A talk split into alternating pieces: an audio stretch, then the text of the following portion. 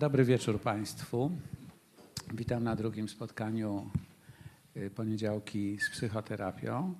Gościem y, dzisiejszego wieczoru jest Marta Nowak-Kulpa, która przyjechała ze Śląska i pracuje jako psychoterapeutka, jako psycholog w takim miejscu, gdzie mm, nieczęsto pracują specjaliści z tego obszaru. Pracuje w klinice chirurgicznej i to takiej, która się zajmuje transplantologią. Marta jest psychoterapeutką, skończyła w Instytucie Eriksonowskim cały cykl szkoleń i mam nadzieję, że dzisiaj przybliży Państwu taką kwestię, co to robi psychoterapeuta w klinice chirurgicznej. I chciałbym Cię zapytać, Marta, jak Ty w ogóle trafiłaś do tego miejsca, w którym teraz pracujesz? Bo to nie jest taka oczywistość po studiach psychologicznych. E, Raczej nie wydaje się, że to jest typowa ścieżka. Czy możesz jakoś powiedzieć, jak trafiłaś do tego miejsca? To był przypadek, Ty wybrałaś to miejsce, to miejsce Ciebie wybrało, czy jak to było? To było tak, że najpierw ja wybrałam to miejsce, ale to miejsce mnie wtedy nie chciało. Minęło 10 lat i to miejsce wybrało mnie. Tak Ale nie chciało Cię, bo nie było takiego etatu, czy E, Nie było wtedy takiego etatu. Ja tam mm, do Centrum Onkologii trafiłam zaraz po studiach, chcąc pracować jako psycholog. Okazało się, że mm, nie ma takiej potrzeby, nie widać e, takiego e, miejsca, nie było etatu. No, były różne tłumaczenia. W każdym razie wtedy to nie była przestrzeń dla psychologa, dla psychoterapeuty. E, I tak zostały moje papiery. Leżały tam 10 lat. Ale ty, ty chciałaś tam Ja chciałam, tak, pracować. ja A chciałam. co Zaraz cię, co cię ciągnęło do takiego miejsca zaraz po studiach? Pracy szukałam.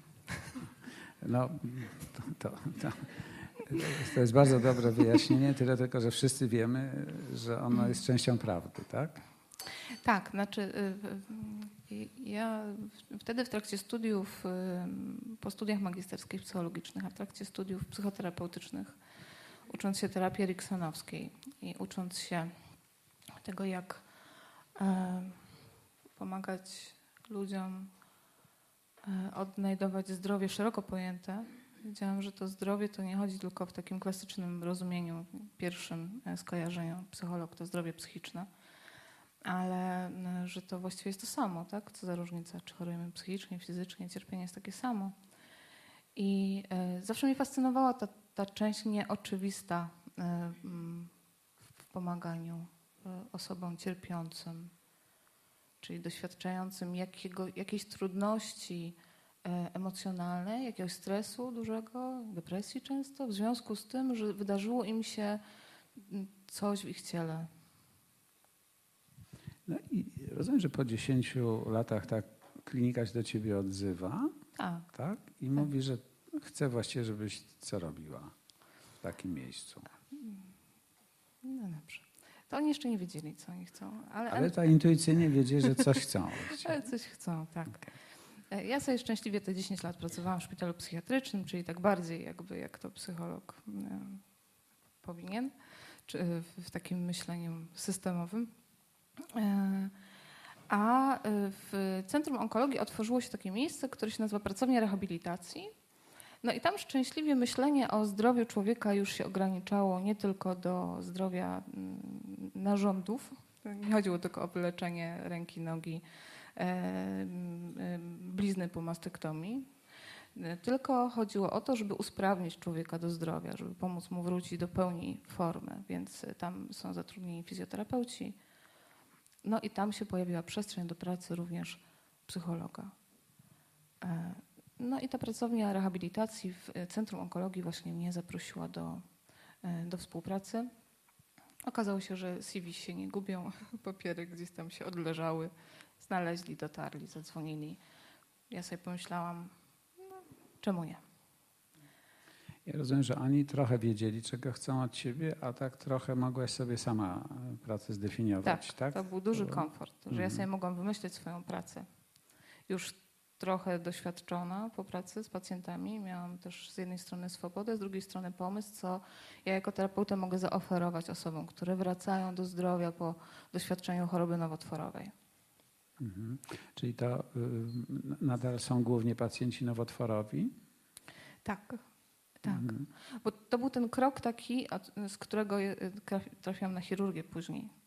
E, Bo pracując sobie w pracowni rehabilitacyjnej, mm, nagle w e, Centrum Onkologii e, pojawiło się stan najwyższej gotowości wszystkich lekarzy. Zupełnie wyjątkowa sytuacja, pierwsza taka sytuacja na świecie. Pacjent w wyniku e, wypadku stracił twarz. Dosłownie stracił Mhm. twarz. Też nie, nie metaforycznie, tylko Nie do- metaforycznie, dosłownie. to zupełnie dosłownie. A chirurdzy z tego ośrodka, gdzie pracuję, przygotowywali się już wcześniej do takiego pomysłu, żeby transplantować twarz, Mm, ale przygotowywali się do takiego trybu stacjonarnego. Mm, Czyli myśleli sobie, że jeżeli ktoś będzie miał nowotwór jakiś w obrębie twarzy albo jakąś chorobę, która będzie powodowała, że trzeba będzie mu,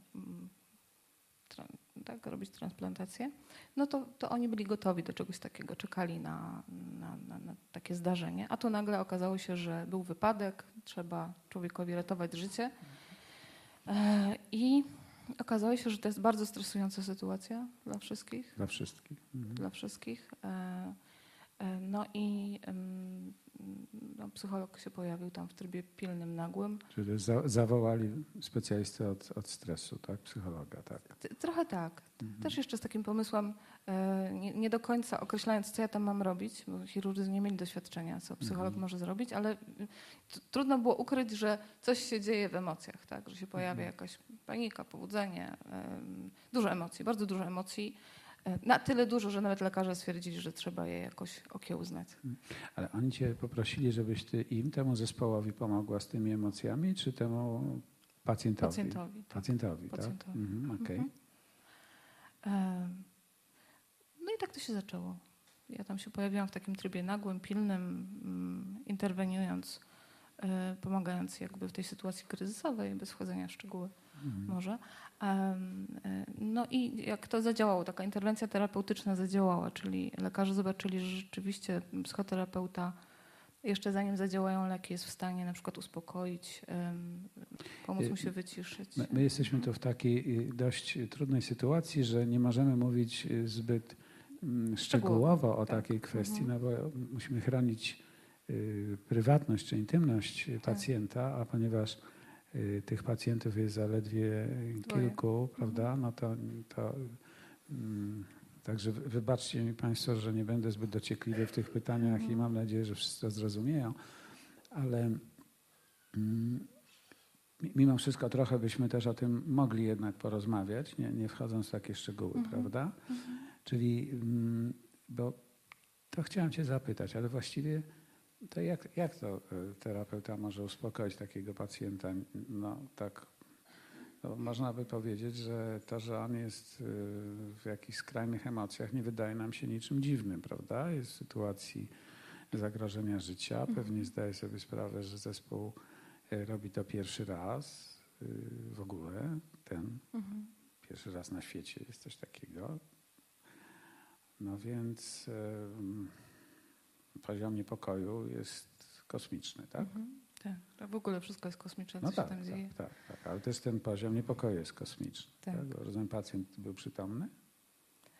E, Tak. E, Okej. Był przytomny. Potem był w długim y, czasie w śpiączce farmakologicznej Mhm. po operacji utrzymywany i powoli bardzo wybudzany. No To, to był, tak jak mówiłeś, no tutaj trudno jest mówić bardzo o szczegółach, Mhm. Ale to, to, co chcę i mogę powiedzieć, to jest to, że mm, e, le- lekarz wie, e, nawet jeżeli nie interesuje się psychologią, psychoterapią, to wie, jak działa stres na organizm. Mhm. Wie, że w sytuacji, kiedy adrenalina szybko rośnie, poziom adrenaliny w stresie ekstremalnym szybko rośnie, zwężają się naczynia krwionośne. zablokują dostęp krwi do organów i bardzo dobrze, że tak się dzieje, bo pacjent się nie wykrwawia po tragicznym wypadku, organizm się broni, bo jest mądry jak zwykle. E, I super. Ale kiedy sytuacja zagrożenia życia mija, naczynia krwionośne powinny się rozluźnić, żeby ukrwić y, nowo przyszyte tkanki, żeby nastąpił przepływ pomiędzy e, dawnym ciałem i nowym ciałem. Ono się musi obudzić, pobudzić, nauczyć, współdziałać. Ta adrenalina już nie jest potrzebna. I trzeba to, mm, o tym ciało poinformować. Mhm. No i jak ty informujesz ciało? Powiedz coś o tym. No, odwołuję się właśnie do tej mądrości ciała, o której Mhm. mówię, e, która pozwoli mm, jakby być ponad strachem, ponad lękiem, ponad obawą. Pozwala być, e, po- poczuć się bezpiecznie. Mhm. Pozwala mm, no, być w tym dobrym, głębokim kontakcie ze sobą, które mówi już dobrze, tak? Już można zacząć zdrowieć, już można odpuścić, już ten Mhm. stres jest za długi, już go nie potrzebuję, zagrożenie minęło. Mhm. I to y, robi się na wiele sposobów, bardzo skutecznym sposobem, e, takim mm, y, y, interwencyjnie, szybko działającym jest hipnoza. Mhm. Czyli jeśli to dobrze rozumiem, to mm, ty w takiej sytuacji mówisz coś do pacjenta, tak? Tak. A skąd wiesz, że on cię słyszy?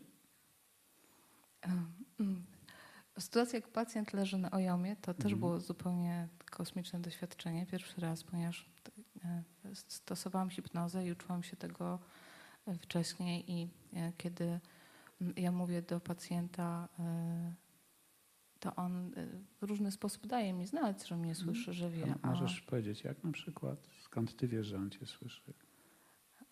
mówi, tak, że mnie słyszy. Mówi, że cię słyszy? Okej. po prostu jego ciało, tak, kiedy reaguje na, na sugestie, na to, że Mhm. Czyli co, na przykład oddech mu się zmienia, tak? tak, Mhm. uspokaja mu się oddech, e, ciało się rozluźnia. Mm.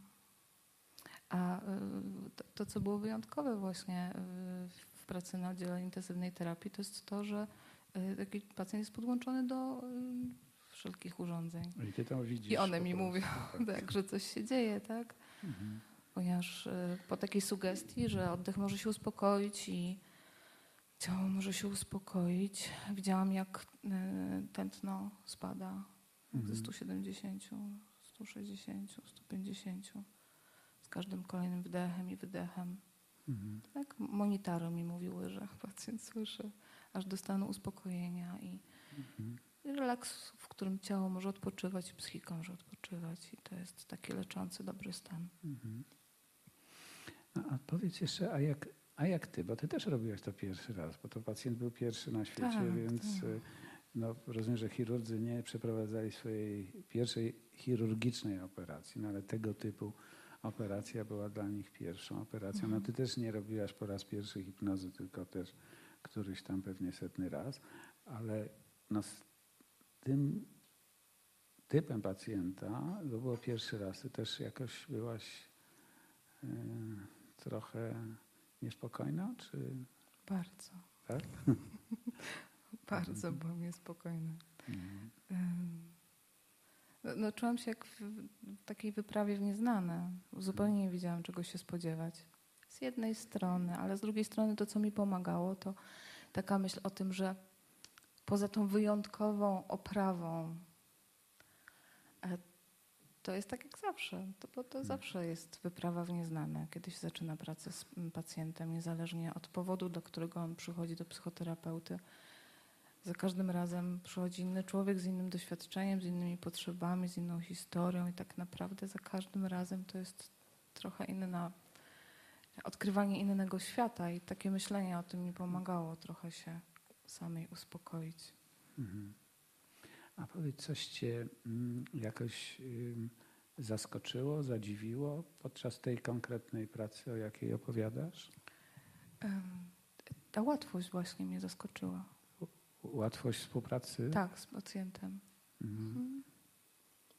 E, Taka, no bo wyzwanie jest wielkie, tak? Cały Mhm. instytut stoi na nogach, wszyscy są podekscytowani, wszyscy działają mm, na dużym napięciu i spodziewamy się, że będzie no, trudno, bardzo trudno, wielkie wyzwanie, no więc spodziewamy się trudności. Mhm. A tu nagle okazało się, że ciach, no wszystko się udało, dokładnie tak jak miało być. Mhm. To, to było zaskakujące, to przyjemne zaskoczenie, zaskakujące. Że pacjent z twojej perspektywy bardzo współpracował. Bardzo tak? współpracował, tak. A no, stawka jest olbrzymia, bo tu chodziło o życie. On mm, nie przeżyłby bez tej operacji. Mm. E, mm, Więc był bardzo zdeterminowany do tego, żeby, e, żeby żyć. Ale ty miałaś z nim kontakt już y, po operacji, rozumiem, nie przed operacją. No przed nie, nie. Przed, nie, po operacji. Okej, sytuacja. okej, Mhm. okej. I to był jednorazowy kontakt, czy miałaś Nie, wiele? nie, nie. Mhm. Możesz właśnie coś o potem- tym opowiedzieć właśnie, jak to było? No troszkę mogę No powiedzieć. tak, tyle ile możesz. Dobrze. Troszkę mogę powiedzieć. Em, No, no, po tym, mm, jak chirurdzy wpadli na pomysł, że rzeczywiście skoro to jest takie do wykorzystania i e, takie ułatwiające współpracę, e, to zaprosili mnie do współpracy takiej na stałe. E, W takim sensie, żeby mm, być do dyspozycji pacjenta tak dalece, jak on to potrzebuje. Tego i później przyszłych jeszcze pacjentów w ogóle na oddziale, nie tylko Mhm. w związku z przeszczepami twarzy, ale tymi wszystkimi pacjentami, którzy y, doświadczają tam innych operacji chirurgicznych. Mhm. Więc pacjent był w trzy miesiące hospitalizowany, tyle trwała ta cała, cała procedura i ona jest trudna przy przeszczepie, ponieważ jest związana z izolacją taką. Tam, mm, trzeba dbać bardzo o te warunki septyczne, dbać o to, żeby y, nie zakazić, nie nadkazić y, tej bardzo delikatnej struktury, którą się tam mm, wszyło, przyszyło, wszczepiło. Dać czas, czas na to, żeby ten organizm odnalazł y, siebie w tym nowym funkcjonowaniu. Więc i ten czas, i ta izolacja no dla, dla każdego zdrowego człowieka jest trudna, a co dopiero dla człowieka no tak y, poturbowanego Mhm. wypadkiem. E, Więc y, w tym czasie miałam kontakt z pacjentem. Ja rozumiem, te pierwsze twoje spotkania, z, pierwsze sesje czy spotkania z tym pacjentem, one dotyczyły obniżenia poziomu stresu, Tak, tak? tak. Ale sądzę, że później się to trochę zmieniało, tak? W miarę jak Tak. To ciało pacjenta przyjmowało, czy podzieliło się życiem z tym przeszczepionym Mhm. obszarem i zaczęły się w obie strony ścieżki współpracy udrażniać, to co, co, co potem robi psycholog w takiej sytuacji, czy terapeuta dalej?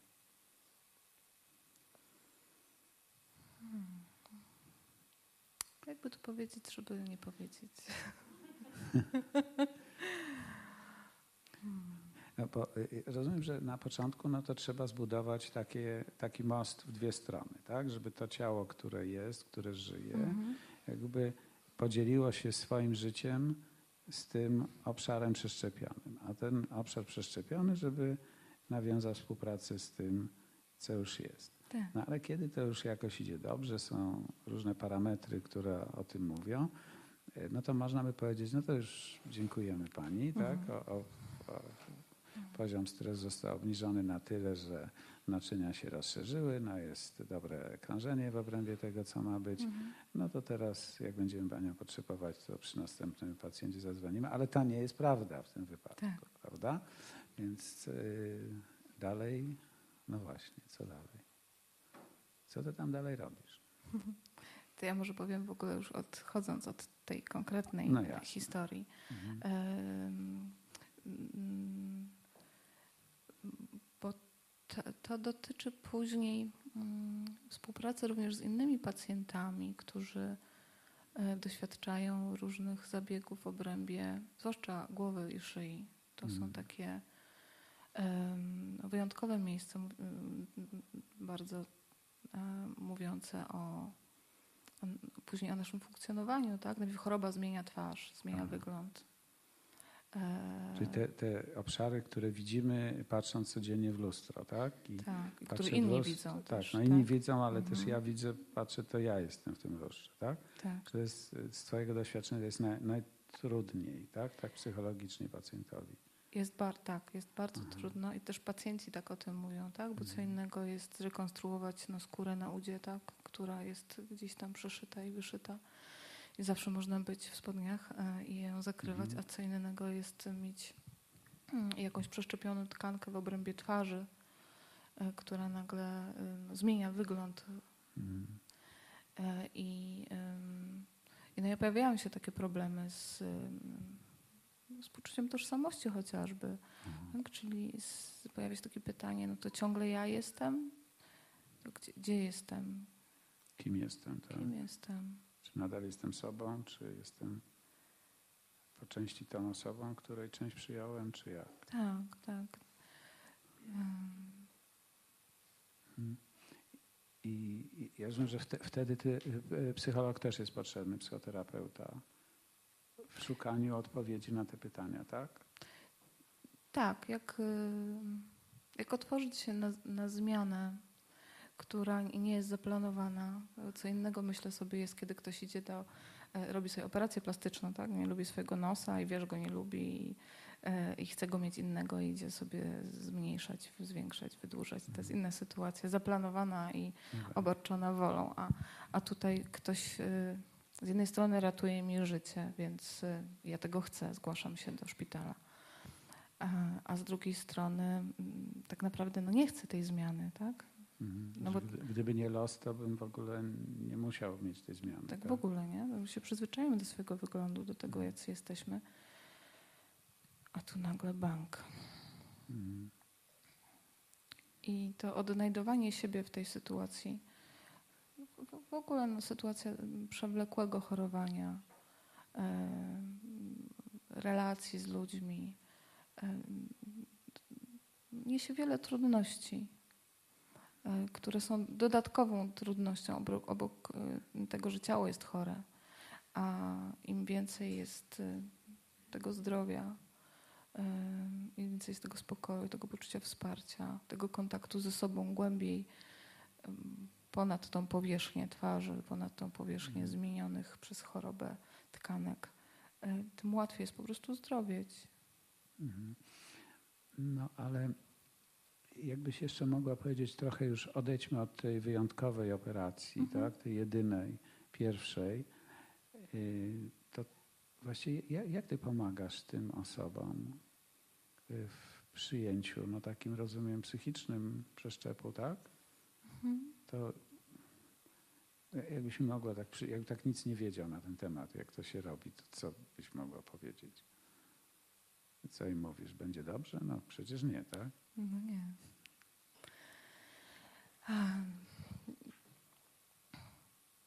To y, jest oddział chirurgiczny. Wszyscy pacjenci są tam pacjentami w jakiś sposób doświadczającym straty, ale trzeba pamiętać, że każdy z nich je, jest jakiś przedtem i każdy z tych osób ma jakąś inną potrzebę czy jakąś inną trudność. Więc trudno jest powiedzieć, strasznie trudne pytanie, myślę sobie, gdyby dzisiaj, nie wiem, ktoś oferował mi pracę y, tam na chirurgii w innych okolicznościach i, i kazał mi się zareklamować i powiedzieć, a co pani powie tak, takiemu Mhm. pacjentowi, to w ogóle nie wiedziała, co powiedzieć, bo ja nie wiem, czego ten pacjent potrzebuje. Mhm. A czego on potrzebuje? No właśnie nie wiem. Do, a dowiesz się, powie ci, czy, Ym, czy musisz je domyśleć? ym, mówi mi często, Aha. często, I co na przykład ludzie ci mówią? Często mi mówią. No, Przypominam sobie taką sytuację. na- Lekarze zadzwonili z prośbą o konsultację psychologiczną. Y, Mówią, Marta, słuchaj, mamy góralkę, wiesz. Nie wiedziałam, co to znaczy, że jest góralka, co za różnica, tak? Mhm. A, ale powiedzieli, przyjdź proszę, y, no, po- potrzebuję jakoś psychologa. No więc przychodzę, wchodzę na salę. Już wiedziałam, o którą pacjentkę chodziło. Wszyscy w piżamach, ale wiedziałam, która to jest pani. Jedna miała góralską piżamę. tak, to była taka, taka osoba, wiedziałbyś o co chodzi. Y, y, no prawdziwa góralka, ta siła jakby z gór wyzierała jej z oczu. Y, I zobaczyła mnie i powiedziała, no już tego lekarza od wariatów mi przysłali. No dobrze, to już pani przyszła, to ja już powiem. Ja tam do wsi to wrócić nie mogę. Ale pytam się, dlaczego? No bo jak to? Wszyscy wiedzą, że ja to jestem taka, że no, bez kija nie podchodź, jak się wkurzę, że jak trzeba to załatwię, że ja to w ogóle tam wszystko porządek zawsze robiłam, w chałupie trzymałam.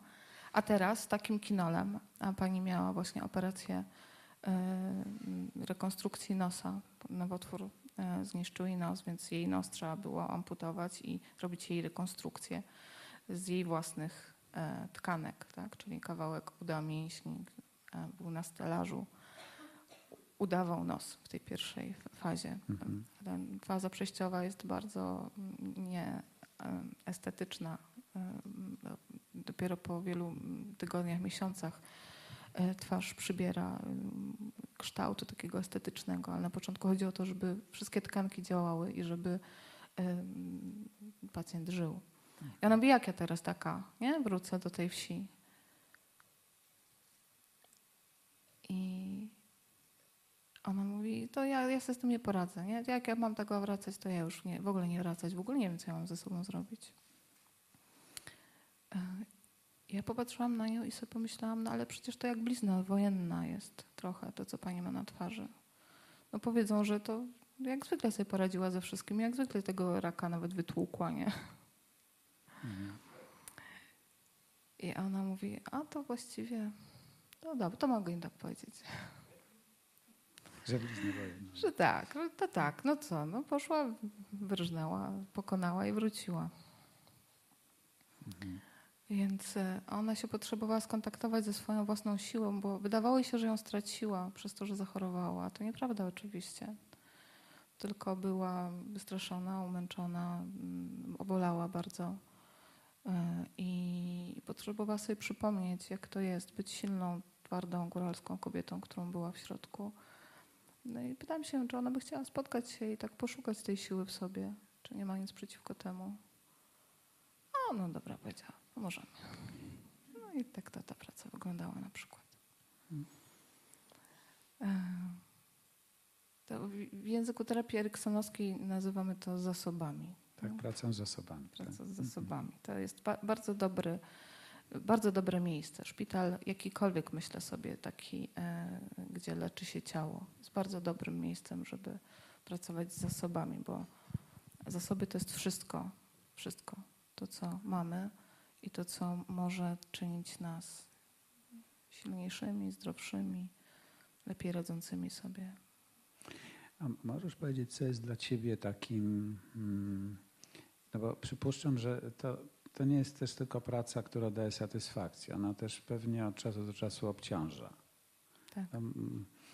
Może się mylę, ale tak mi się wydaje, że praca z pacjentami onkologicznymi bywa też obciążająca mhm. dla, dla terapeutów. Y, jest coś takiego, co ciebie jakoś tak, dla ciebie jest wyzwaniem w pracy z takimi osobami, czy też tak po prostu ciachmach i góralka zasoby? Czy...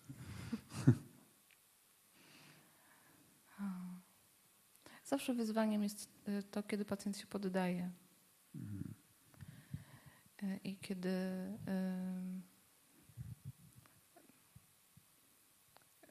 kiedy odmawia tej współpracy. Kiedy cały zespół leczący widzi, że pacjent jest osłabiony, poddaje się, wpada w depresję, nie śpi, odmawia jedzenia, mówi, ja już nie mam siły, ja już nie chcę. Mm, no to, to, to żeby się dowiedzieć, y, czego on chce, y, to, to jest trudne, to jest obciążające. I tak. obciążające, mm. tak.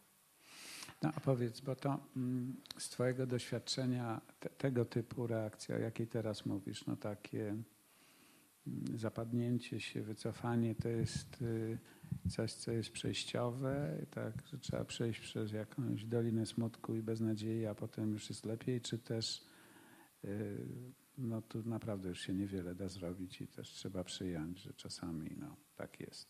Jak, hmm. Jakie są Twoje doświadczenia wtedy? Zaskoczę cię, ale zupełnie różne. Okej.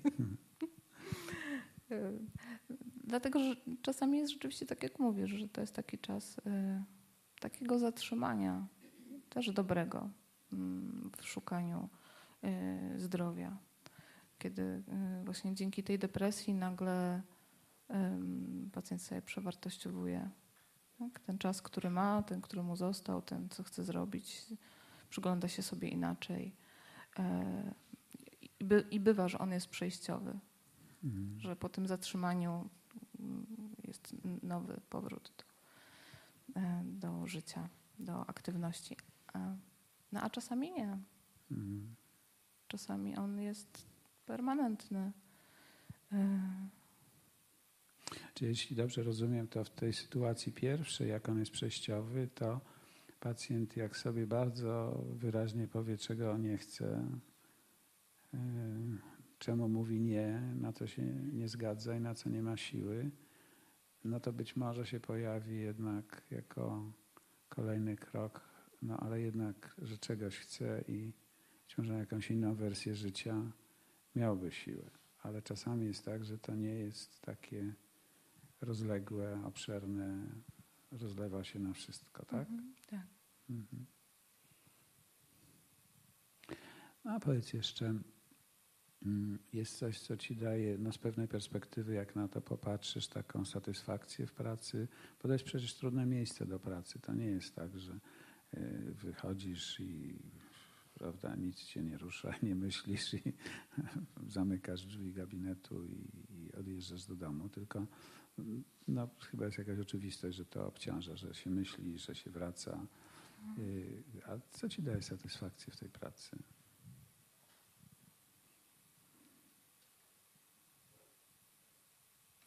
Jak y, ten telefon zadzwonił z onkologii po 10 latach, to był specyficzny moment w moim życiu. Ja ak- akurat zupełnie nie miałam ochoty nic słyszeć o nowotworach, ani o...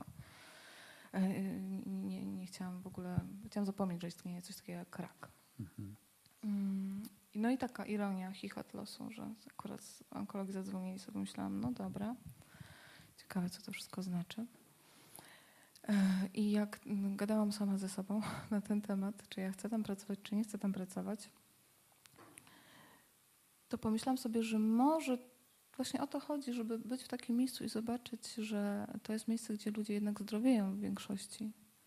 Bo tak jest Mhm. rzeczywiście, że oczywiście jest to miejsce, w którym śmierć y, się zadomawia i bywa, ale, y, a- ale to, to życie, które jest tam silniejsze i, i wygrywa często z tymi trudnościami, to jest niesamowita nagroda. Patrzeć, jak ludzie zdrowieją, taka nagroda dla terapeuty, dla lekarza, e, kiedy widzi, że mm, może też nieść tą nadzieję innym pacjentom, tak? I to nie jest taki czcze gadanie, z tym się da wygrać, tak? Raka można pokonać. Tak, no, raka można pokonać, tą całą paskudną chorobę, z nią można wygrać. To widać codziennie. Większość pacjentów jednak wychodzi i żyje długo i szczęśliwie.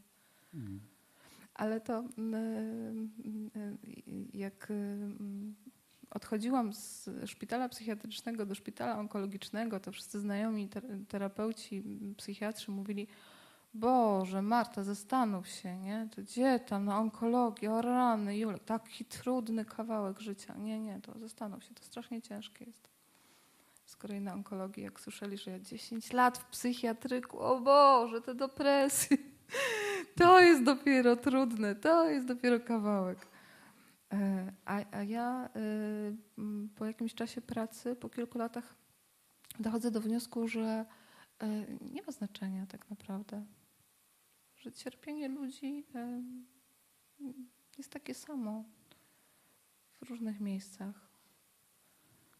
I szczęśliwie dochodzenie, wychodzenie z niego też bywa podobne. Niezależnie od tego, czy to cierpienie jest fizyczne, psychiczne, duchowe. Cierpi zawsze człowiek, to ja, o którym mówimy, którego nie widać, a któremu można pomóc jako terapeuta. Jeszcze cię chciałem zapytać, mm, bo w tym miejscu, w którym pracujesz, to mm, rozumiem, że główna część przeszczepów, czyli największa, to jest y, rekonstrukcja jakiegoś kawałka ciała za pomocą innego własnego kawałka ciała. A mm, jeżeli jest tak, że jest jakiś dawca, zdarza Mhm. się tak? No, w wyjątkowych W sytuacjach. wyjątkowych sytuacjach. No bo na przykład y, ta wyjątkowa sytuacja, o jakiej mówiłaś wcześniej, Tak, tak. to mhm. jest taka, ale powiedzmy, że są wyjątkowe te sytuacje. To jest jakby trochę przyjąć do siebie inną osobę. Tak. Mm. Czy to, o czym teraz mówię, y, też jest jakimś wymiarem Twojej pracy, czy nie? Jakimś tak i to nie, nie tylko w, mm, w szpitalu, bo w szpitalu jednak mówią o interwencji kryzysowej. Mhm. Tak? Skupiamy się na życiu, na przeżyciu, to jest priorytet. No tak. Ale jak pacjent wychodzi ze szpitala i układa sobie życie na nowo, to przychodzi do, do gabinetu później Mhm. e, z tego miejsca czy z innego. I, e, I to jest taki wymiar, z którym się mierzy, tak? że przyjął jakiś dar od kogoś, kogo nie zna Mhm. i kto się stał jego częścią. I mm, tak, dla wielu pacjentów to jest coś, o czym trzeba porozmawiać i jakoś sobie na nowo to ułożyć w sobie. I co tu jest wyzwaniem dla y, takiej osoby, która z czym tak naprawdę ona się zmaga, Twoim zdaniem? Tak jak lekarze rekonstruują ciało, Mhm. tak taka osoba rekonstruuje trochę swoją psychikę. Aha. Nie wiem, czy pamiętasz taką scenę z filmu Bogowie. Tam em, kobieta pyta lekarza, czy jak ten mąż jej dostanie nowe serce od kogoś innego, to ciągle ją będzie kochać. Mhm. To jest świetna scena, bo, y, no bo tak naprawdę to, no to właśnie chodzi o to, gdzie jest ja, tak? Czy jak ja dostanę nowe płuco, nową nerkę, nową wątrobę, e, to na ile ja będę sobą, a na ile tą inną osobą. Na ile będę dotychczasowym ja, a na ile będę nowym ja, tak? Tak, tak. Mhm. No to kie- kiedyś słyszałam taką ym, yy, takie doświadczenie, gdzie kobieta mówiła, że ona y, ym, miała, ym, ma kawałek części ciała od kogoś, tak, dostała y, organ y, i mm, y, sama też dała inny, tak, tak dokonali jednoczesnego, jednoczesnej wymiany. I mówi, to wiele lat minęło, no w ogóle nie ma kontaktu z życia z tym człowiekiem, ale no, czuję, że to jest jakoś bliska jej osoba. Ten, y, ten kto Ten- ma jej część, Tak, tak? ten, kto ma jej część i ten, od którego ona ma część. Aha. I tu mówimy o takim doświadczeniu no, no, bardzo głębokim, e, kiedy z jednej strony przeżywamy bardzo emocjonalnie zupełnie nieznane sobie osoby. Mhm. To jeszcze Cię zapytam, pewnie na zakończenie tej naszej rozmowy, bo za chwilę będzie też czas na taką rozmowę y, z salą. Y, Czy praca w takim miejscu, poza no, o- oczywistością taką jak wiedza i umiejętności terapeutyczne, y, to jeszcze czegoś wymaga, jakichś cech, czy też y, no po prostu jeśli y, ktoś tutaj kończy studia i rozważa taką ewentualność, mm, no to po prostu jak ym, będzie dysponował wiedzą umiejętnościami, to mm, bo zapewne to będzie coraz y, większej ilości miejsc dostrzegalna taka potrzeba specjalisty. Y, Coś jeszcze musi mieć tutaj terapeuta czy specjalista, żeby pracować w takim miejscu, czy być może ktoś tu na sali rozważa różne ścieżki zawodowe, Mhm. jest zaraz po studiach albo właśnie je kończy. A, No to mm, jak żeby nie było, że szewc bez butów chodzi, to myślę sobie, że to wszystko, co proponujemy naszym pacjentom, dobrze jest odnieść do siebie samych. Mhm. Czyli jeżeli mówimy im, że to, co im pomoże, to jest ten dobry kontakt ze sobą, dobry kontakt z zasobami, świadomość e, swoich silnych i też swoich słabych, wymagających zaopiekowania stron, to y, taka wiedza zawsze jest pomocna. Mhm. E, tak, Psychoterapeucie to się wszystko z jednym kojarzy, tak? Zboczenie zawodowe i to zawsze mówimy o tym, że jak ktoś chce się czegoś dowiedzieć o sobie, to idzie na psychoterapię. I to jest bardzo dobry pomysł, żeby iść na psychoterapię własną. E, ale szczęśliwie też są inne sposoby, żeby się o siebie e, czegoś nowego o sobie dowiedzieć. Można podróżować, spotykać się z ludźmi, być otwartym na różne doświadczenia, starać się przyjmować świat z ciekawością. To na pewno są takie cechy, które pomagają. Czy to, mm, żeby znać też swoje zasoby, ale i swoje ograniczenia, tak? Tak, na pewno. Jak się odwołałaś do tego mm, filmu Bogowie, to ten tytuł jest taki przecież y, prowokacyjny, prawda? Na ile, gdzie są granice y, naszych profesjonalnych możliwości, a kiedy, tak być może jak powiedziałaś o tych pacjentach, których y, pochłania czy zagarnia depresja, gdzie no jest granica, y, wobec której stajemy z bezradnością jako specjaliści. Więc mówię też o znaniu, o poznaniu swoich ograniczeń w tym Tak. zakresie. No dobrze. To ja- myślę, że y, teraz może jest dobrze, żeby y, y, osoby, które słuchały tego, co mówisz, mogły też zaspokoić swoją ciekawość i zadać Ci pytania, do czego tu zachęcam, bo to jest nie, nie, niezwykła okazja, nie ma wielu specjalistów. Zapewne można by ich policzyć na palcach jednej ręki, którzy mają tego typu doświadczenie pracy psychologicznej czy terapeutycznej jak Ty. Więc ja za, zachęcam Państwa do tego, żeby y, teraz jest czas dla Państwa i mam nadzieję, że, mm, że w drugiej części też y, jakby się ktoś Państwa chciał podzielić czymś lub o coś zapytać, to właśnie teraz jest pora, żeby. Mamy jakiś mikrofon dodatkowy, trzeci? No to. To już tu, tu z, z- przodu jest tak, jakbyś Graszka mogła podnieść wyżej rękę, to pan by cię za.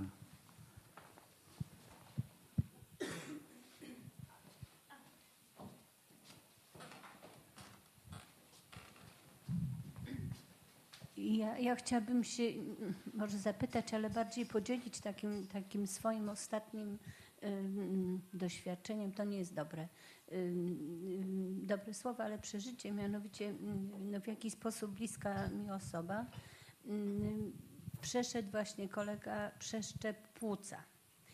I ja rozmawiałam z nim telefonicznie i jakby rozmawiałam z zupełnie innym człowiekiem niż z tym, którego znałam przed przeszczepem. A ta różnica polegała na tym, że bardzo fajny, towarzyski y, człowiek, i, ale zawsze do mnie jako psychologa, psychoterapeuta Eriksonowskiego odnosił się takie pitu, pitu, ta, ta, ta, ta i, ta, i fajnie. Nie? I ten przeszczep był w Szczecinie. I y, chciałam też zapytać Panią o to, czy, czy Pani ma jakieś informacje zwrotne takie od tych pacjentów czy ich rodzin, bo on opowiadał o tym, główny nacisk właśnie kładł na opiekę psychologiczną. I jakiej opieki psychologicznej tam doświadczył, jak to, jaki, jak on spokojnie mówił i z jakim ogromnym szacunkiem, takim szacunkiem i no, naprawdę o takiej wielkości tego, tego, tego psychologa, tego psychoterapeuty i rehabilitantów. Nie lekarzy, chociaż o lekarzach też się wyrażał w, jak naj, w samych superlatywach, ale właśnie o tej opiece psychologicznej i też taki, no ja poczułam w jego głosie szacun, szacun do mnie, do, do, do tej psychoterapii. Chciałam też jak podzielić się z tym po pierwsze, a po drugie zapytać, czy Pani y, w swojej pracy, nie wiem, po, po roku, po, po latach ma jakieś informacje, jak Pani zmieniła ich świat, ich życie?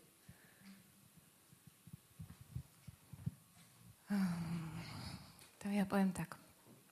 I ja mam taką swoją własną prywatną teorię. Ona absolutnie nie jest oficjalnie obowiązująca w psychoterapii, ale ja sobie tak myślę o swojej pracy z pacjentami, zwłaszcza z pacjentami, którzy są wyjątkowo skupieni na własnym ciele, że y, praca terapeuty będzie tym bardziej skuteczna, im mniej widoczna.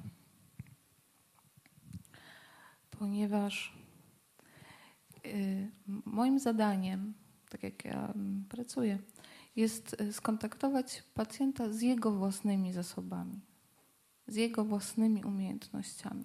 To nie chodzi o to, że ja coś więcej wiem, coś więcej umiem, albo broń Boże lepiej rozumiem jego ciało, absolutnie w ogóle nic. Tak? Jedyne, co ja mam do zaoferowania, to yy,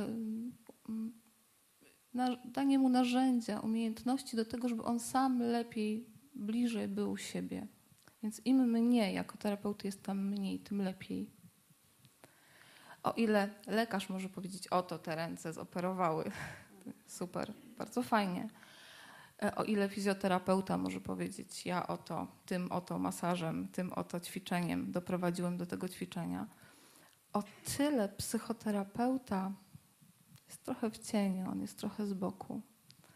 E, I taką e, satysfakcję, czy taki hmm, jakąś swo, swoją miarę tego, czy się udało, czy się nie udało, jak to dobrze jest, mogę, mam szczęście mieć rzeczywiście kontakt z, z pacjentami po jakimś takim czasie. I e, oni mi o tym mówią nie wprost. Porozumiewamy się metaforą. E, ale czasem jest to bardzo, bardzo wyraźne do zobaczenia. E, powiem to na takim przykładzie, żeby nie było, że czytam ludziom w myślach. E, z, jednym z pacjentów e, przy przyjmowaniu przeszczepu pracowaliśmy wyjątkowo e, intensywnie w trakcie terapii nad tym, żeby on przyjął tą część jako swoją, mając ciągle pamięć tego, że on to on. Tak? Że to nie jest, że on nie stanie się nowym człowiekiem, że on ciągle jest tym samym człowiekiem, ale dzięki tej e, nowo przeszczepionej części ciała e, no jakoś lepiej, zdrowiej funkcjonuje. I to była duża część tej pracy, ponieważ to była duża trudność pacjenta, więc to była duża część pracy terapeutycznej. No i rzeczywiście podczas jednej z wizyty... powiedzieć, że on się bał trochę, że zniknie, tak? Trochę, tak, trochę bał się, że... Trochę bał się, że zniknie, no, okay. trochę, że przestanie, że się zmieni, tak jak pani mówi, tak, że przestanie być sobą, stanie się zupełnie inną osobą. A on szczęśliwie lubił się takim, jakim był. Nie chce się zmieniać wcale. I tak mówi, a czemu ja mam być jakiś inny? I, i to był taki duży niepokój. Ale to, to, jak on mi opowiedział o swojej zmianie, powiedział w świetny sposób, bo spotkaliśmy się jakieś dwa lata po, po, po operacji i on mówi, no jakoś mi się układa, dobrze leci. Dom wyremontowałem. Wyremontowałem dom, wszystko nowe jest, w ogóle wszystko jest nowe. Tam nawet ściany przestawiłem. E, taki generalny remont, tak się dobrze czuję teraz w tym domu. I ja mówię, a, no, czyli ma pan całkiem nowy dom. O nie, nie, nie, nie, nie, nie. To jest stary dom. Tylko jest odnowiony, wie pani. To jest po prostu stary dom, mój stary dom. Ciągle jestem u siebie. Ale ma nowe ściany, nowe ściany, nowe, nowe kolory. I ja myślę sobie, no tak, tak, właśnie tak.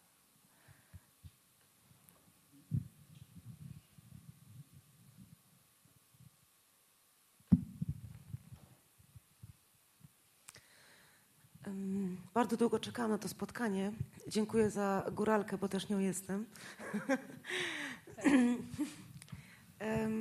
Jestem koordynatorem transplantacyjnym. E, wcześniej zajmowałam się koordynacją przeszczepień narządów oddawców zmarłych. Ale od 2011 roku już oddawców żywych. E, jestem pierwszą osobą w Polsce, która przeprowadzała rozmowy mm, z dawcami, biorcami do przeszczepień rodzinnych osób niespokrewnionych, czyli do przeszczepień krzyżowych i łańcuchowych.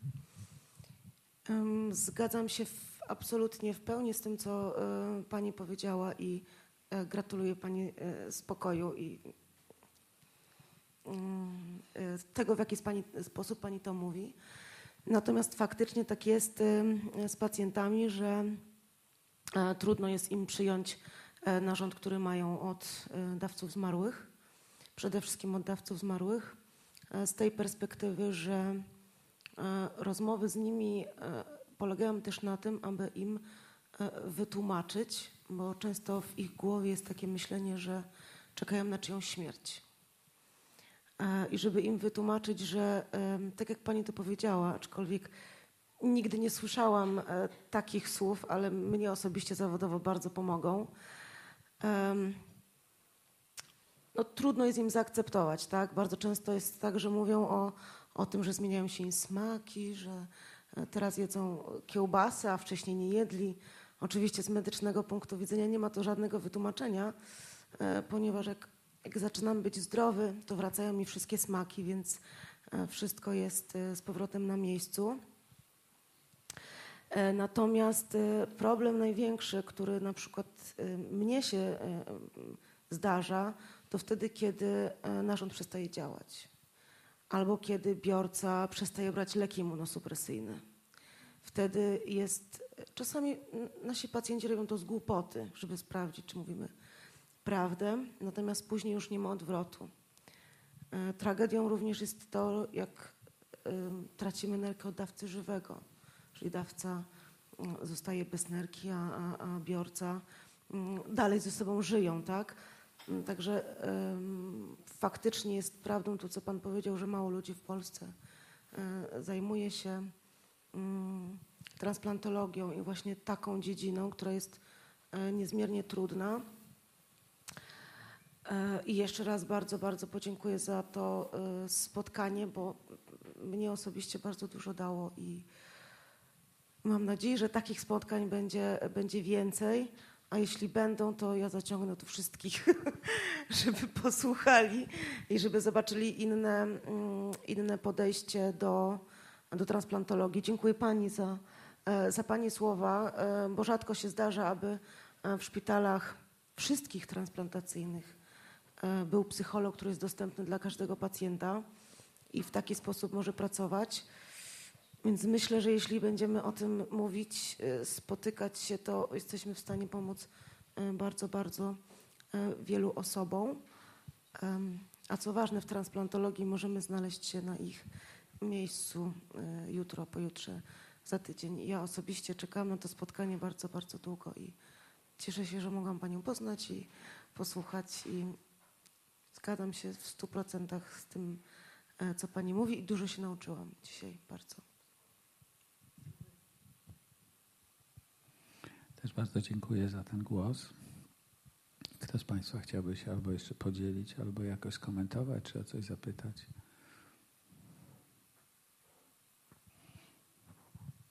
To ja jeszcze może mm, w nawiązaniu do tego, co pani mówi. mm, Rzeczywiście e, e, mm, nie tak dawno e, miałam taką rozmowę, gdzie poza szpitalem, gdzie mm, pacjent mówi, no ale jak to, ktoś ma umrzeć, żebym ja żył? Ja nie wiem, czy to tak można, nie? Tak, to ja... mm, I mówię mu, że tak naprawdę to jest iluzja przecież, że my tak żyjemy ciągle i ciągle i ciągle i ciągle. Przecież nawet na poziomie komórki nie? jest coś takiego, jak jest na sali lekarz, apoptoza to się nazywa. Tak, od urodzenia, od urodzenia umiera. Tak? Od Nawet jak urodzenia, nie ma lekarza, to jeszcze parę osób może rozumieć ten termin. Spokojnie. Tak, to jest taka programowa śmierć komórki, czyli y, jest to, że ko- komórki ciągle w każdej chwili, jak tutaj siedzimy i, i rozmawiamy, mnóstwo nam się urodziło nowych, całe, całe mnóstwo. Bez liczb, nie, nie jestem dobra w liczbach, dużo się urodziło w szpiku i w całym ciele i mnóstwo umarło. To się dzieje ciągle u nas. Więc e, chodzi o to, żeby wspierać życie no, w każdej dostępnej formie i wspierać wszystko to, co życiu sprzyja. Jeżeli możemy to zrobić każdą dostępną drogą, to trzeba to robić, myślę sobie. E, Ja myślę sobie, że gdyby też nie było tak dużo mitów e, i to strasznych e, odnośnie dawstwa zmarłego, to też biorcy nie mieliby aż takich aż takich problemów. Ja w tym roku pierwszy raz e, organizowałam taką konferencję psychospołeczne aspekty donacji i transplantacji. Szkoda, że nie wiedziałam Pani wcześniej. Więc tam zaprosiłam specjalistów z psychologii, z psychiatrii, e, z mediów, e, z socjologii, transplantologów, neurochirurgów, anestezjologów, e, nefrologów i praktycznie wszystkich tych, którzy zajmują się donacją i transplantacją. I proszę mi uwierzyć, że, że, zderzenie tych światów wydawało mi się niemożliwe, ponieważ też jestem osobą medyczną. Natomiast pokazało mi tylko to jedną rzecz, że trzeba to robić, robić, robić i jeszcze raz robić, dlatego że przełamujemy stereotypy i, i, i mity. I wtedy, jeśli my się nauczymy, i tak jak Pani dzisiaj powiedziała, e, mm, będziemy pracować z sobą, to jesteśmy w stanie pomóc naszym pacjentom, pacjentom bez szkody dla siebie przede wszystkim. Tak? Więc myślę, że w dużej mierze to też o to chodzi.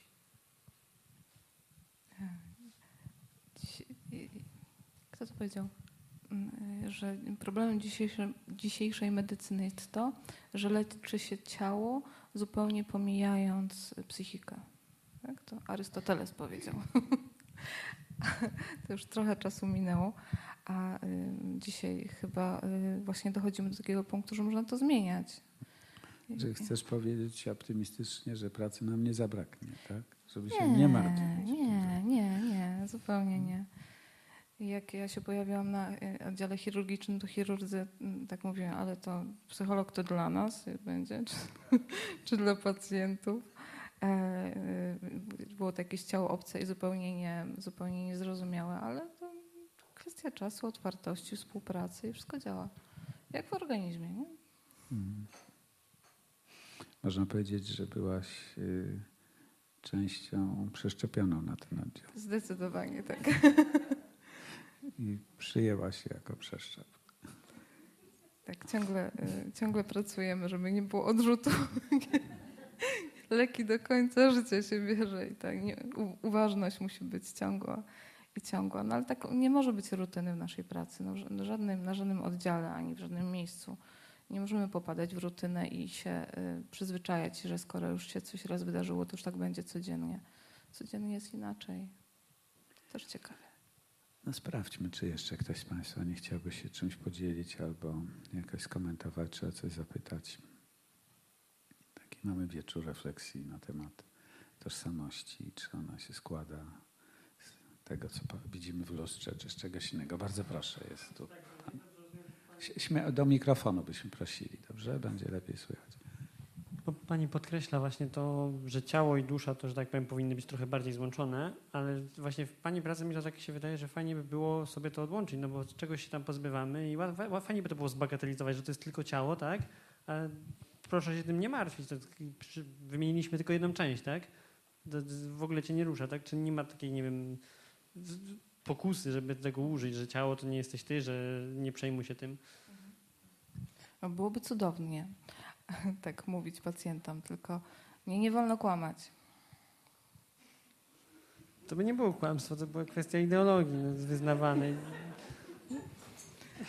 Jestem zobligowana do tego, żeby mówić prawdę, więc jakoś kodeks etyczny mi nie pozwala mówić takich rzeczy. Jak ktoś ma wątpliwości, czy y, to ma, y, czy to ma współ, co- coś ze sobą wspólnego, tak? to jak myślimy z tym, jak działa ciało, to y, ja używam najprostszego przykładu, jak nie mam czasu wgłębiać się w, w teorię i mówię, y, proponuję, żeby ktoś pomyślał o cytrynie. Albo żeby nie myślał lepiej o cytrynie, bo to lepiej nie myśleć o cytrynie, nie?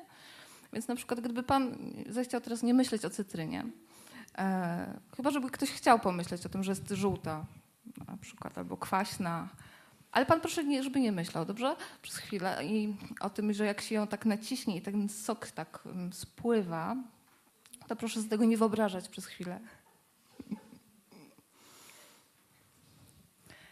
Um, to możemy tak jeszcze przez chwilę, ale właściwie nie ma sensu, bo wiadomo, że y, y, słowa mają wpływ na ciało. Mm, Wyobrażenie sobie czegoś, nawet co tutaj fizycznie nie istnieje, ma wpływ na nasze ciało. I skoro e, gadanie o żółtym, egzotycznym owocu pobudza nasze ślinianki, to proszę sobie wyobrazić, jak gadanie o innych rzeczach pobudza inne nasze organy. E, I taka pokusa mm, rzeczywiście pojawia się wśród pacjentów. Dysocjacja to się nazywa, oddzielenie. Tak? Ja to nie jestem ja, ale y, żeby żyć, to trzeba w jakimś momencie się znowu połączyć.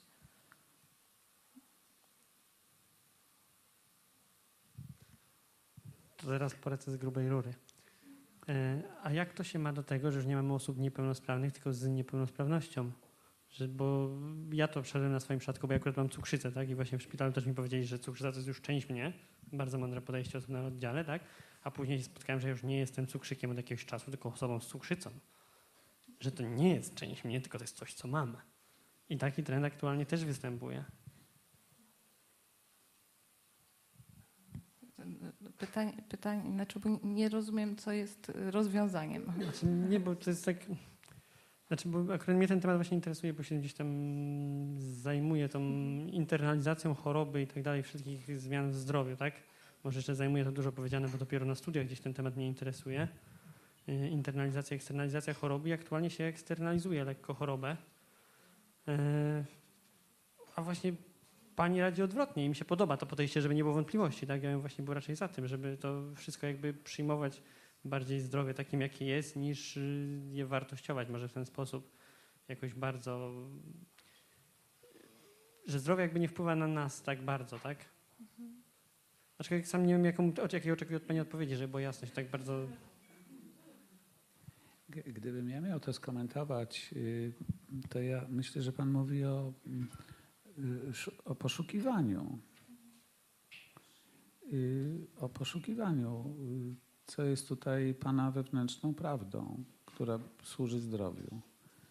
W tym sensie ja rozumiem, że terapeuta w takim miejscu, jakim, w jakim Ty pracujesz, dokładnie robi to samo. Pomaga pacjentom znaleźć y, zdrową odpowiedź na to pytanie. I to jest z reguły proces, który trwa długo, czasem bardzo długo, i w pewnym momencie jest jakaś Pana prawda, która służy zdrowiu. To wte- wtedy na- nasza rola się już kończy, bo da, dalej już jest wdech i wydech, tak? I my nie jesteśmy do niczego potrzebni. Ja to tak jakoś dobrze to rozumiem? No tak, no póki jest pytanie, no to jest poszukiwanie, tak jak mówisz. E, mm, Pierwszą rzeczą, którą ja pamiętam ze studiów, to jest taka, że różni ludzie w różnych sytuacjach zachowują się różnie i mają różne potrzeby.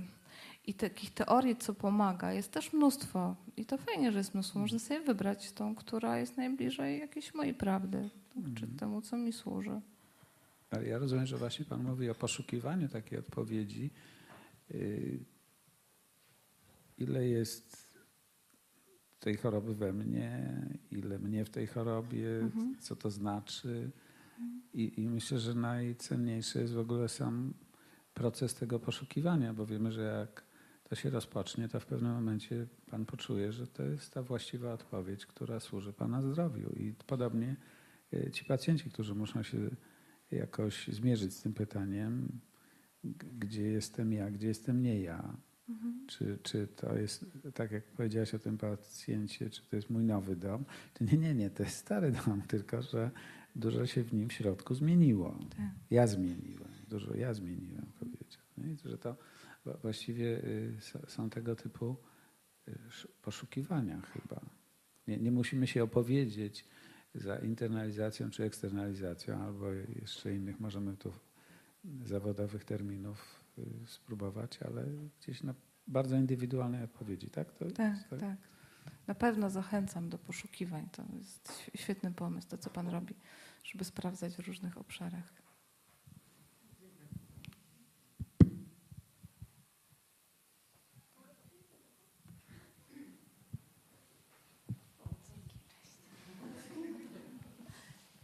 Ja bym tak chciała się odnieść do zjawiska wzbudzania nadziei u, u pacjentów i zastanawiam się, jak pomóc sobie, jako psycholog czy terapeuta, trwać przy kliencie, kiedy z punktu, z punktu medycznego szanse na jego wyzdrowienie często są bardzo niskie. Kiedy pacjent właśnie jest na przykład w głębokiej depresji, jest po kolejnym nawrocie, bo akurat teraz myślę głównie o pacjentach nowotworowych, bo z takimi miałam kontakt. I jak wytrzymać Skąd wiadomo, że szanse są małe? od pacjenta? Czyli pacjent ma takie przekonanie, że ma małe szanse, żeby żyć. Aha, to myślenie depresyjne jest. To, co się zdarza. Często mam małe szanse na to, że wyjdę z tego kłopotu, z tego kryzysu, z tego rozwodu, z tego nowotworu. Jest część myślenia depresyjnego. Jak chcemy pomóc pacjentowi, to nie możemy się zarazić jego myśleniem depresyjnym. Bo w medycynie szczęśliwie mało wiadomo. Jest małe kłamstwo, duże kłamstwo i statystyka. I wszystko się może zdarzyć, naprawdę. Pracuję codziennie z pacjentami, e, którzy e, dostali informację od lekarza, no, no, no to testament, już proszę układać swoje sprawy, to już się nic nie, nie, nie, nie wydarzy. No ale jak pacjent chce być zdrowy, to każdy lekarz jest bezsilny, tak? Medycyna nic nie może poradzić. Mówimy, że wobec, wobec y, takiego poziomu zdrowia często medycyna jest bezradna. Tak, tak, tak. tak. Więc o tym trzeba pamiętać jako terapeuta, że mm, no, mm, tak naprawdę nie wiadomo, jak się wydarzy.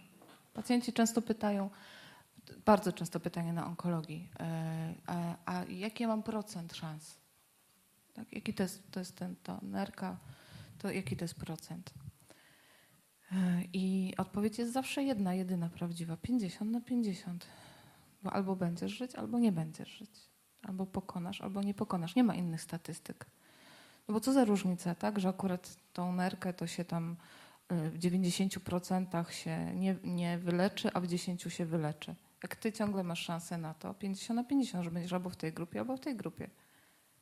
Nie? No I to różne są czynniki, które, które wpływają na to. A my dzięki licznym, bardzo e, pionierskim i e, ambitnym badaniom wiemy, że e, zdrowie psychiczne, że, mm, że nastawienie psychiczne ma szansę przeciągnąć nas do tej grupy, która będzie żyła.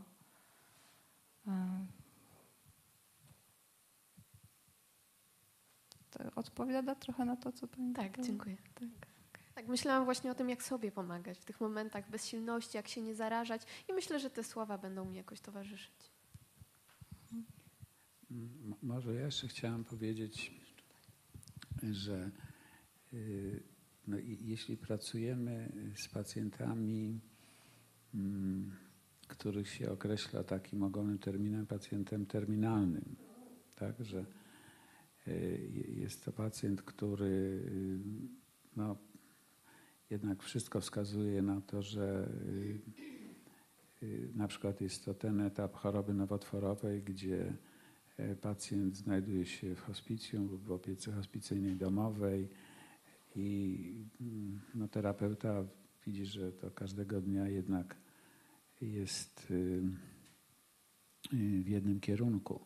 To ja myślę, że to, co wtedy pomaga terapeucie w takiej pracy, to jest takie myślenie, że nikt z nas nie wie, ile mu czasu zostało.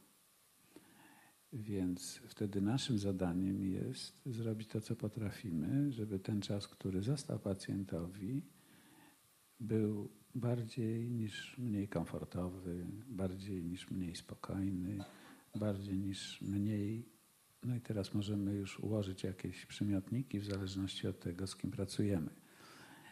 Y, I to może jest jakaś odpowiedź, która nam w takich y, też trudnych sytuacjach, w których terapeuci pracują, y, nie- nie, niesie jakiś rodzaj własnego wsparcia dla samych siebie.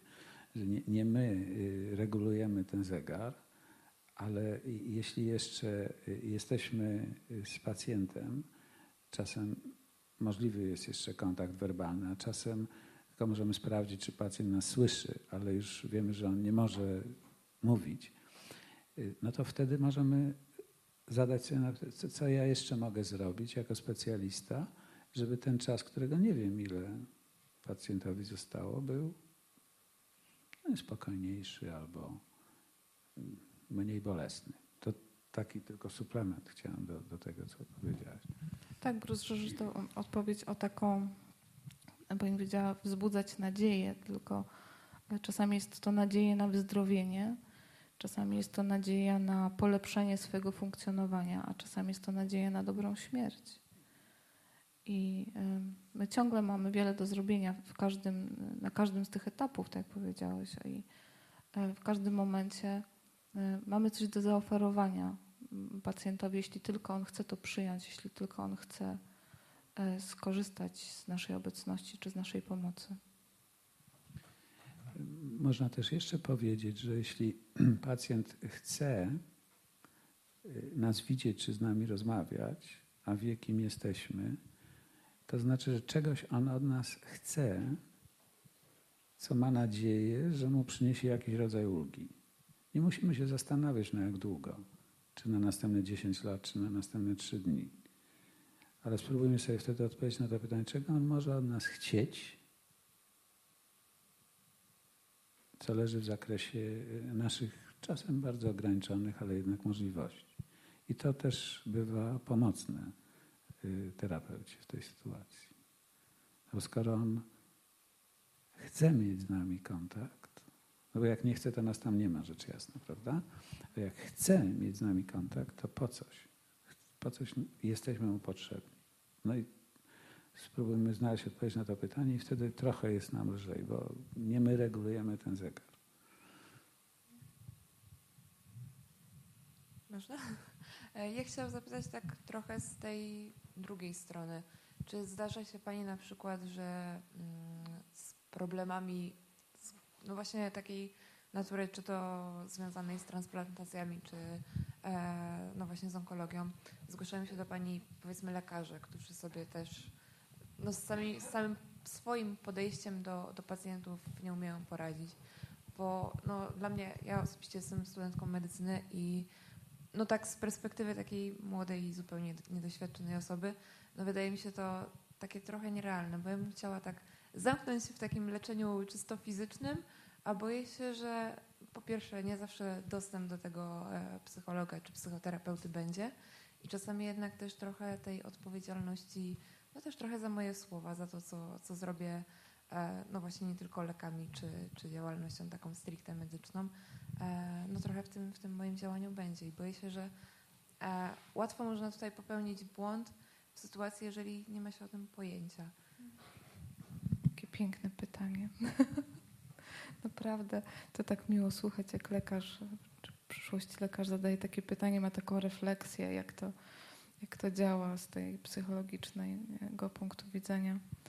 E, I rzeczywiście młodzi lekarze zwłaszcza Mm, narzekają na to, że to jest miejsce, żeby jakoś apelować do tych, co wymyślają studia medyczne i y, tą wiedzę psychologiczną jakoś y, bardziej y, przekazywać, czy, czy skutecznie ją uczyć. A na szczęście nie tylko na studiach medycznych, można w Instytucie Eriksonowskim, można przyjść na szkolenie, dowiedzieć się tego, również lekarze mogą to zrobić, jak sobie radzić ze stresem.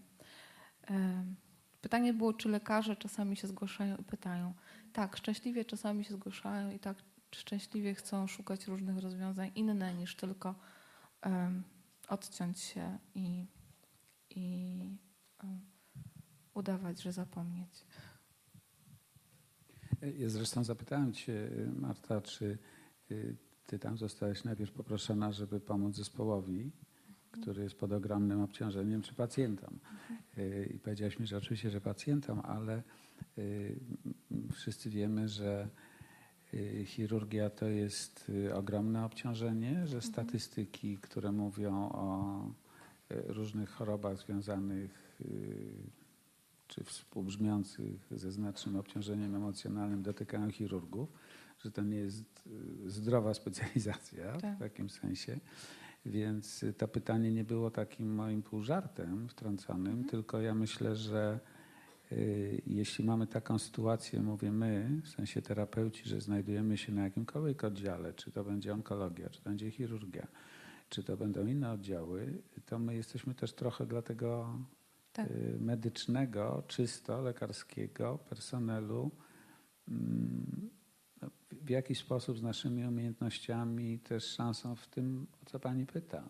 Tak, tak, bo odpowiadając na Twoje pytanie, rzeczywiście tak było. Zostałam zaproszona pod pretekstem mm, pomocy pacjentowi, ale to był tylko początek współpracy, a potem już ym, ym, ta współpraca obejmuje również współpracę z lekarzami.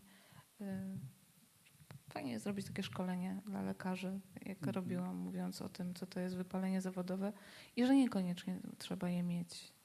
Można go nie mieć, albo przeciwdziałać, albo radzić sobie w różne sposoby z obciążeniami.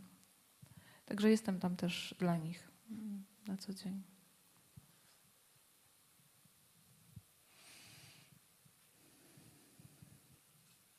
No, myślę, że powoli będziemy domykać to spotkanie. Mm, Zanim je zamkniemy, to jeszcze chciałem tutaj y, za- zaprosić, bo y, współpracujemy z wieloma y, różnymi organizacjami i tu Studenckie Koło Naukowe Psychologii Klinicznej i Neuropsychologii zaprasza na jutrzejsze spotkanie, ponieważ są tu przynajmniej na sali dwie osoby, które współorganizują to jutrzejsze spotkanie, to jak może ktoś z Was zechciał wstać i powiedzieć dwa słowa, to może y, będzie to lepiej, że ktoś z Was to zrobi, niż żebym ja to miał zrobić. Nie, nie będę Was wskazywał palcem, ale wiecie, że na Was patrzę na przemian.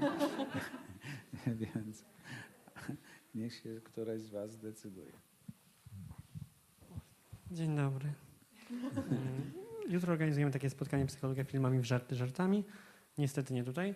E, Gdzie będziemy oglądać film, którego tytułu teraz niestety nie pamiętam, e, ale który jest między innymi metaforą terapii. Będziemy zajmować się metaforami w terapii. Nazywam się Bagger Wens, coś takiego? Tak jest. Nazywał się Bagger A. Nazywał się, ale byłem blisko. Tak, Nieźle. tak, tak. Super. E, Zapraszam wszystkich serdecznie. Spotkanie zaczyna się o 18. No, w żarty żartami na Wulczańskiej. Dziękuję. Dobrze, to y, tak. Y, to ba, bardzo też dziękuję kołu naukowemu i, i, i ja chciałem jeszcze zaprosić na następne nasze spotkanie Instytutu Eriksonowskiego i Fundacji Eriksonowskiej. Ono będzie dokładnie za miesiąc, marcowe tutaj, czyli 20 marca też będzie poniedziałek i mm, będę rozmawiał o tym, co robi psychoterapeuta w kwestii wielu smaków. Czyli y, jeśli, po co jest psychoterapeuta dla osób, które zmagają się z nadwagą, otyłością i y, problemami z tego obszaru? No po co jest dietetyk, to wydaje się to oczywiste. No jeszcze paru innych specjalistów, ale jak się ma do tego głowa i psychika, to o tym będę rozmawiał z dr Jolą Berezowską, która będzie tutaj mm, gościem za miesiąc, także też y, zapraszam y, Państwa. Mm, zwłaszcza tych, którzy nie mają z tym żadnego kłopotu. To sprawdźcie Państwo, czy jeszcze nie ma jakichś pytań lub komentarzy na dzisiaj. Gościmy Martę Nowak-Kulpę i, i być może jeszcze jakieś pytanie lub komentarz jest jeszcze na jedno takie pytanie czy uwagę czas. Można też głośno mówić, nie, niekoniecznie w myślach.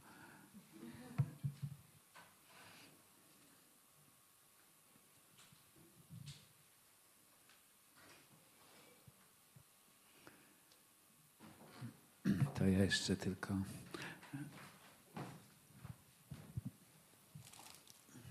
Chciałem Ci, Marta, bardzo podziękować. Myślę, że brawa.